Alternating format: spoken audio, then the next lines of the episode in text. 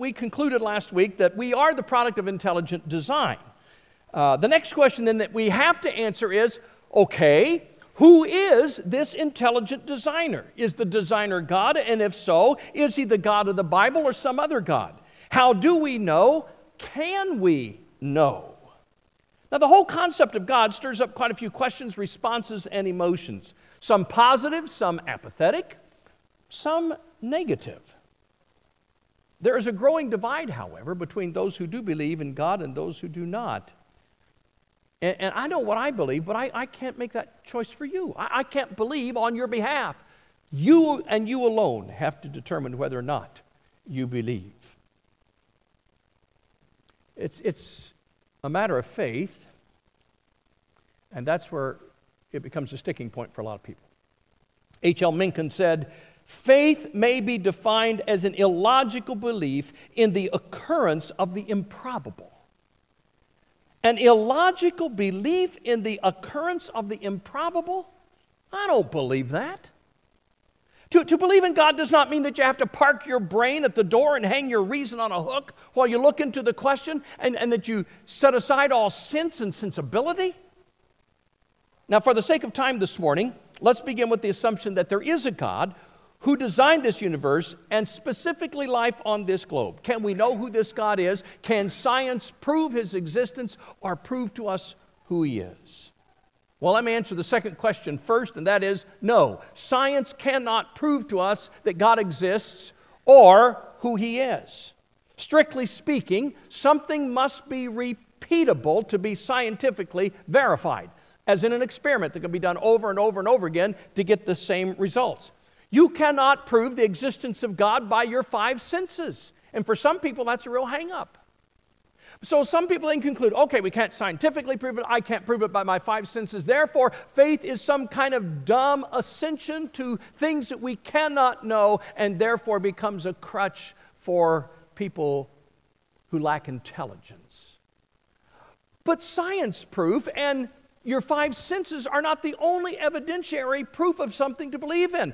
I'm going to assume that most of you in this room believe that George Washington was the first president of the United States of America. If you don't believe that, we can talk about it later, but I think the bulk of us probably do. And yet you cannot prove that scientifically. You cannot prove that with your five senses. Not a soul in this room has ever met him. But the historical evidence the eyewitness testimony, the documents that have been written, even the archaeological evidence suggest beyond all shadow of a doubt that George Washington was our first president. You see, history, eyewitness testimony, and archaeological evidence is all evidence. It's not scientific, but it's still evidence. I find that faith can be both sensible and reasonable when you put it into something that makes sense. Professor, Professor Paul Freshney said, You can't achieve faith by reason, but reason can support your faith. Faith must be reasonable. You know, faith can also be absurd. To believe that the world is flat, and there are some who do believe that, given all the evidence to the contrary, that to me is an absurd faith. When all the evidence points in this direction, and you say, Well, I'm going to believe in this direction anyway, that to me is an absurd faith. The problem is that, that too many people throw everything into the absurd basket when it comes to faith. People say, To live by faith is absurd. That statement is absurd because everybody lives by faith. Everybody lives by faith. The, when you walk out these doors and you get in your car, that's a step of faith. When you board an airplane to fly from point A to point B, that's a step of faith. When you lay down on an operating table, that's a step of faith. Even the most ardent atheist and the most devoted evolutionist has faith in an accidental beginning, that there was some spark, that there was something that happened in this universe to to begin the process. There is no evidence for anything like that, and so it is a step of faith to believe that. All of us live by faith. My faith in God is based on what I believe to be historical evidence, eyewitness testimony, archaeological evidence, and personal experience. It's still faith, but it's based on something believable. It's not based on wistful longing or religious platitudes. It's based on the fact that the evidence points in that direction. And don't accept something just because I say it. Use your own brain. Deepen your own thinking. Study hard. Look at the evidence. Don't just follow the crowd. Any dipstick can do that. Besides, the crowd so oftentimes is wrong. So, who is this God of the Word? What, what does the Bible claim about God? Now, I, I, I, could read you literally dozens or scores of passages that would talk about that, but I've just picked a handful here just to, to give you a glimpse. Exodus 15 11 says, Who among the gods is like you, Lord? Who is like you, majestic in holiness, awesome in glory, working wonders? It's a rhetorical question. There is no one like you, Lord. The psalmist writes in Psalm 139 Where can I go from your spirit? Where can I flee from your presence? If I go up to the heavens, you are there. If I make my bed in the depths, you are there. If I rise on the wings of the dawn, if I settle on the far side of the sea, even there your hand will guide me, your right hand will hold me fast. And in other words, the psalmist says, I can't go anywhere that you're not there, God.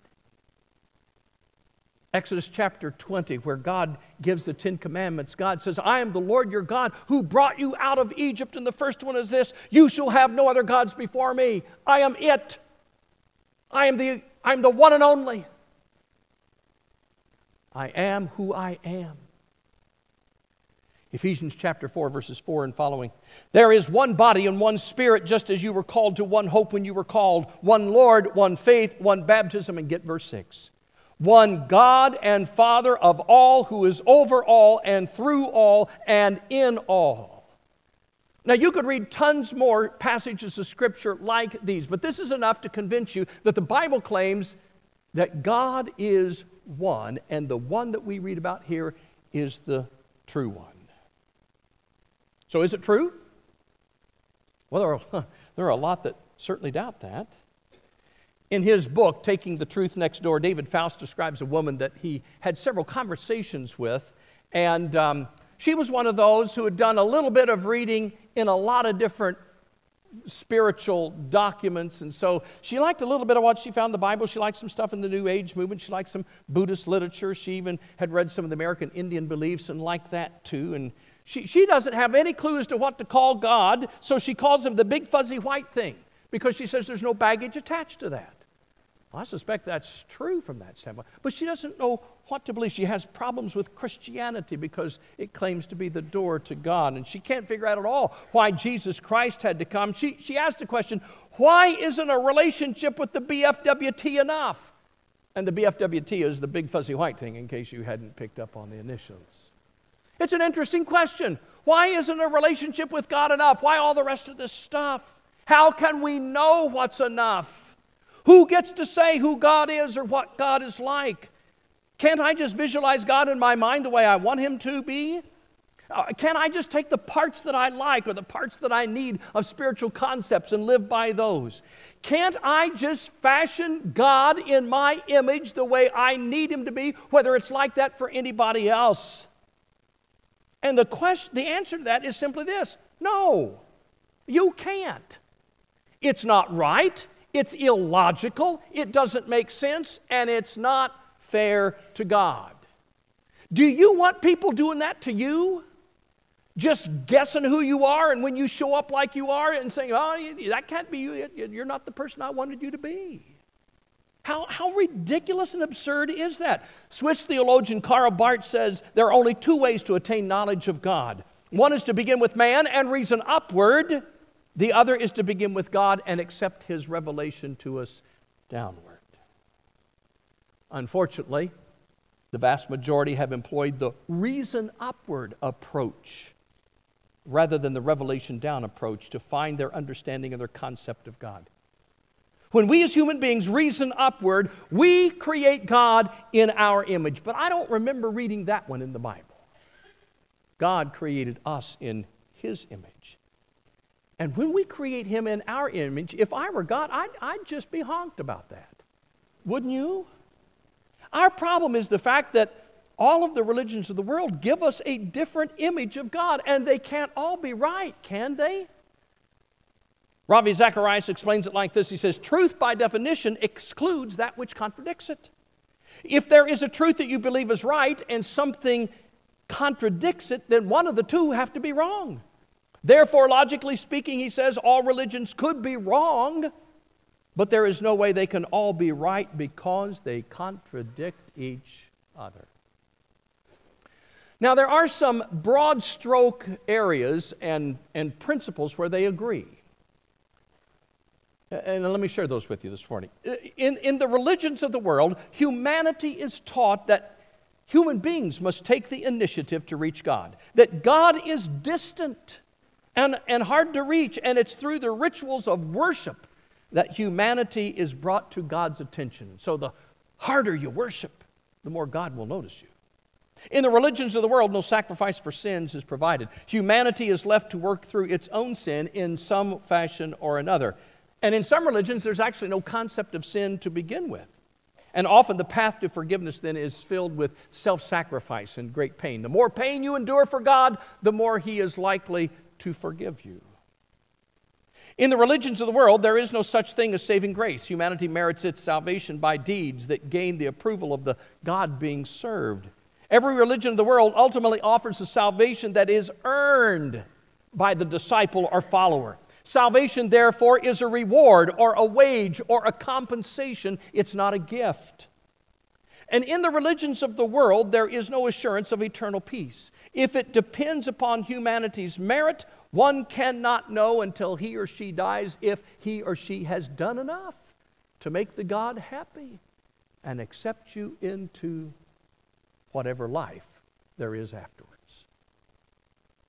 This then is a broad brush stroke description of the world's religions. But the list does not reflect my faith. That's not what I believe. And you say, okay, but don't all paths up the mountain lead to God who's at the top? I mean, we all may be going up different sides of the mountain, but don't we all eventually get to God at the top? What if I told you this morning that instead of us going up the mountain path to somehow reach God, that God had actually already come down the mountain to reach us? Wouldn't that be the God that you would want to follow? The God who came down the mountain to us, who didn't demand that we grovel our way up to Him. I, have told you this story before, but it, it comes to my mind so often. Several years ago, when Brad and I were in India, we were sitting in that Hindu uh, seminary or monastery and, and uh, listening to these young men who were training to be monks uh, uh, in the Hindu faith, and they were chanting and they were moaning as they took their path up the mountain to get the attention of their many gods. And we listened for quite a while as they did that. And then they turned to us and asked us what we believe, and I was so grateful to be able to tell them Jesus' parable of the prodigal son and how in my faith the Father comes down the path running to meet the wayward child. What, what kind of story sounds best to you? That we struggle up the mountain to try and face a God who may or may not notice it, or we see a God who comes running down the path to meet us. Now, you see, that's one of God's snapshots of who He is. That's one of God's revelation, that parable of the prodigal son. And God gave us other snapshots through His revealed word and through signs and wonders and through the prophets of old who recorded their messages. But that photo album alone was just not enough. And so God shows up in person. If you want to know who God is, then study the life and the person of Jesus Christ because that's God in the flesh. I like this quote from Elton Trueblood.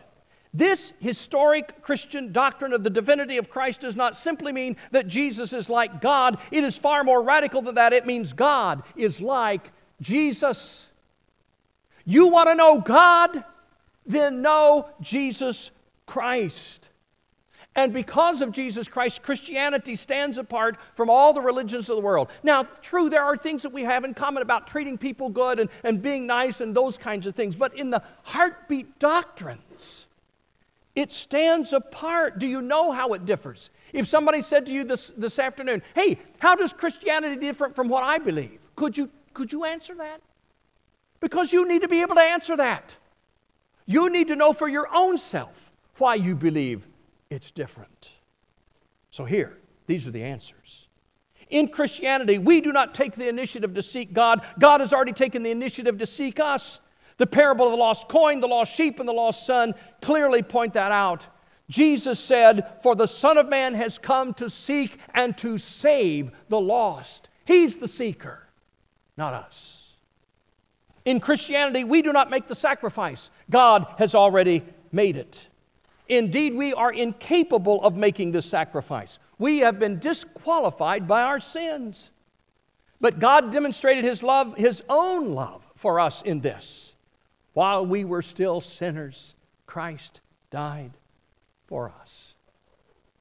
In Christianity, we do not earn, work, or merit our salvation.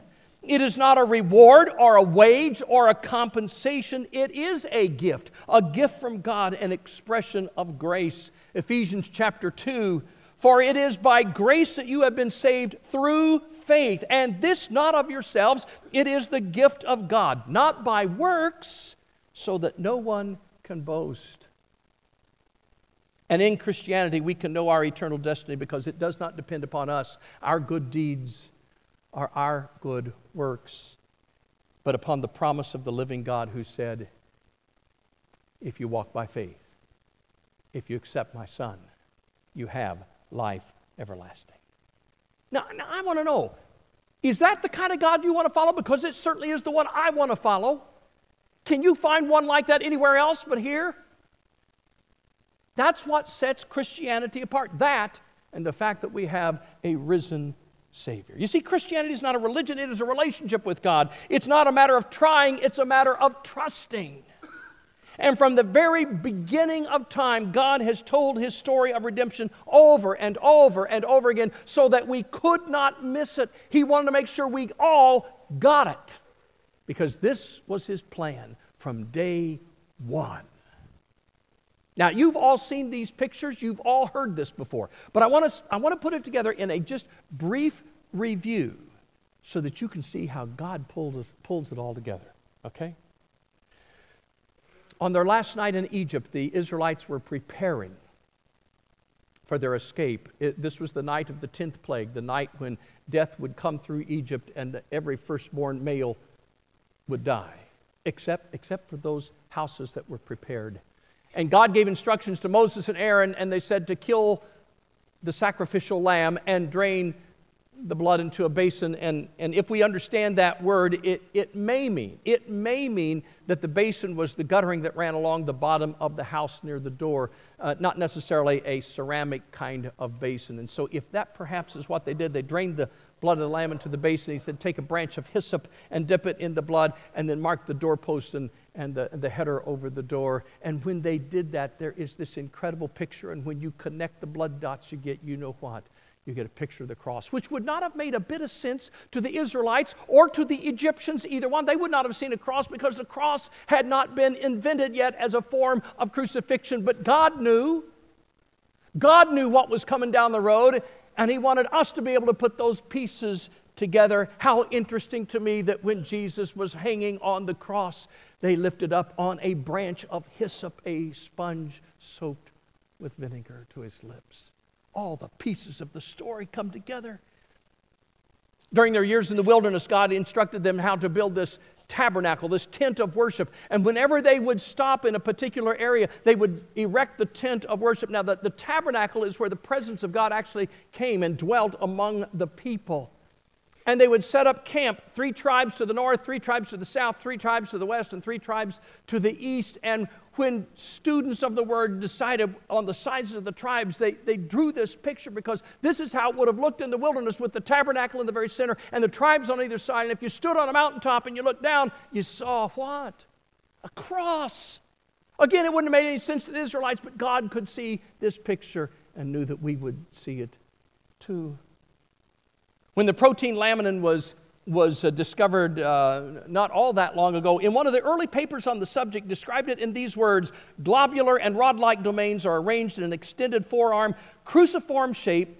That, are you ready for this? That is well suited for mediating between distant sites on cells and other components of the extracellular matrix. Laminin is a glue like protein which anchors cells together or mediates the distance between these cells. You've seen the picture before, but look at that. It is the picture of a cross again. Wow. When God said in His Word, life is in the blood, He wasn't just using some kind of a, a clever poetic picture. It really is true. The story of redemption is told over and over again in your blood.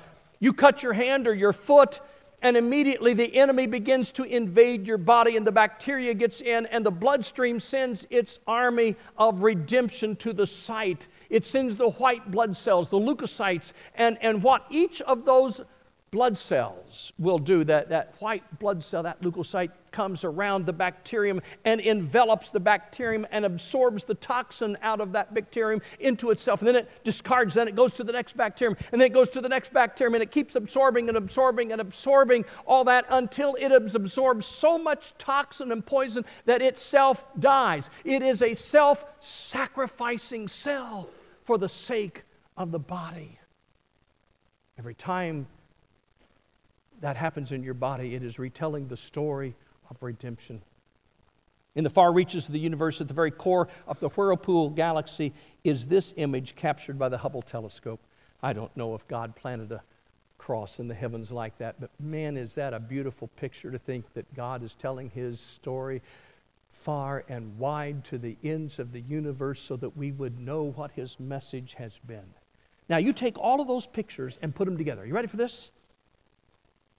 The cross, as seen on the doorways in Egypt, reminds us that the blood of the Lamb brings life in the midst of inescapable death and that He is the door to everlasting life.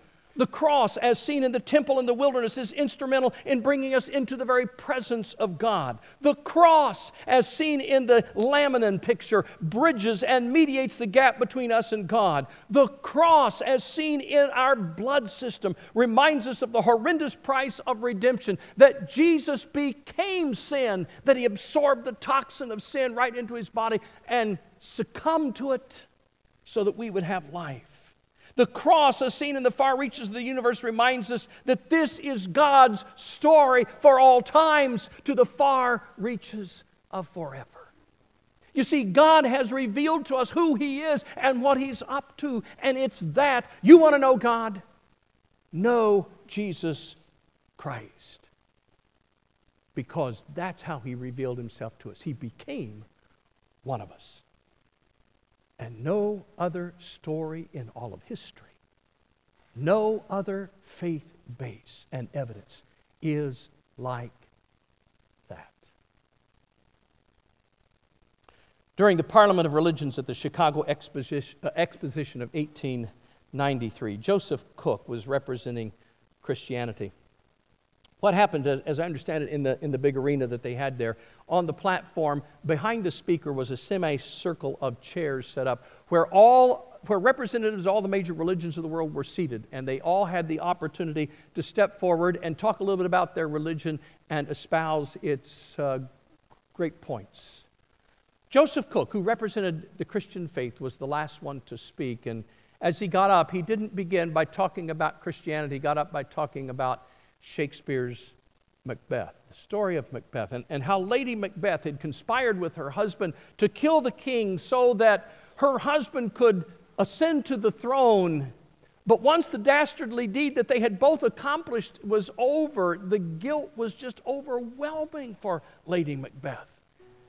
And the servants in the household in the play say that she would walk, sleepwalk at night, and she would rub her hands and what they could not see were the imaginary spots that supposedly Lady Macbeth could see. It was like she was trying to rub the blood, the guilt of the blood off the back of her hand. Oh, these spots, these cursed spots. And she finally exclaims in the play, What will my hands never be clean again? And Joseph Cook stood there and he rubbed his hands until the whole audience just was caught in this. And then he turned to this semicircle of religious leaders and he says, Do you have anything that can take away those spots and that guilt? And there was silence. And he turned to the audience and said, Thank God I do. For the blood of Jesus Christ cleanses us from all sin. That there is the difference. That's the difference. You want to know God? Know Jesus. Do you? He's come to seek and to save the lost. He's come running down the path to embrace you. That's the kind of God I want to serve. That's the only God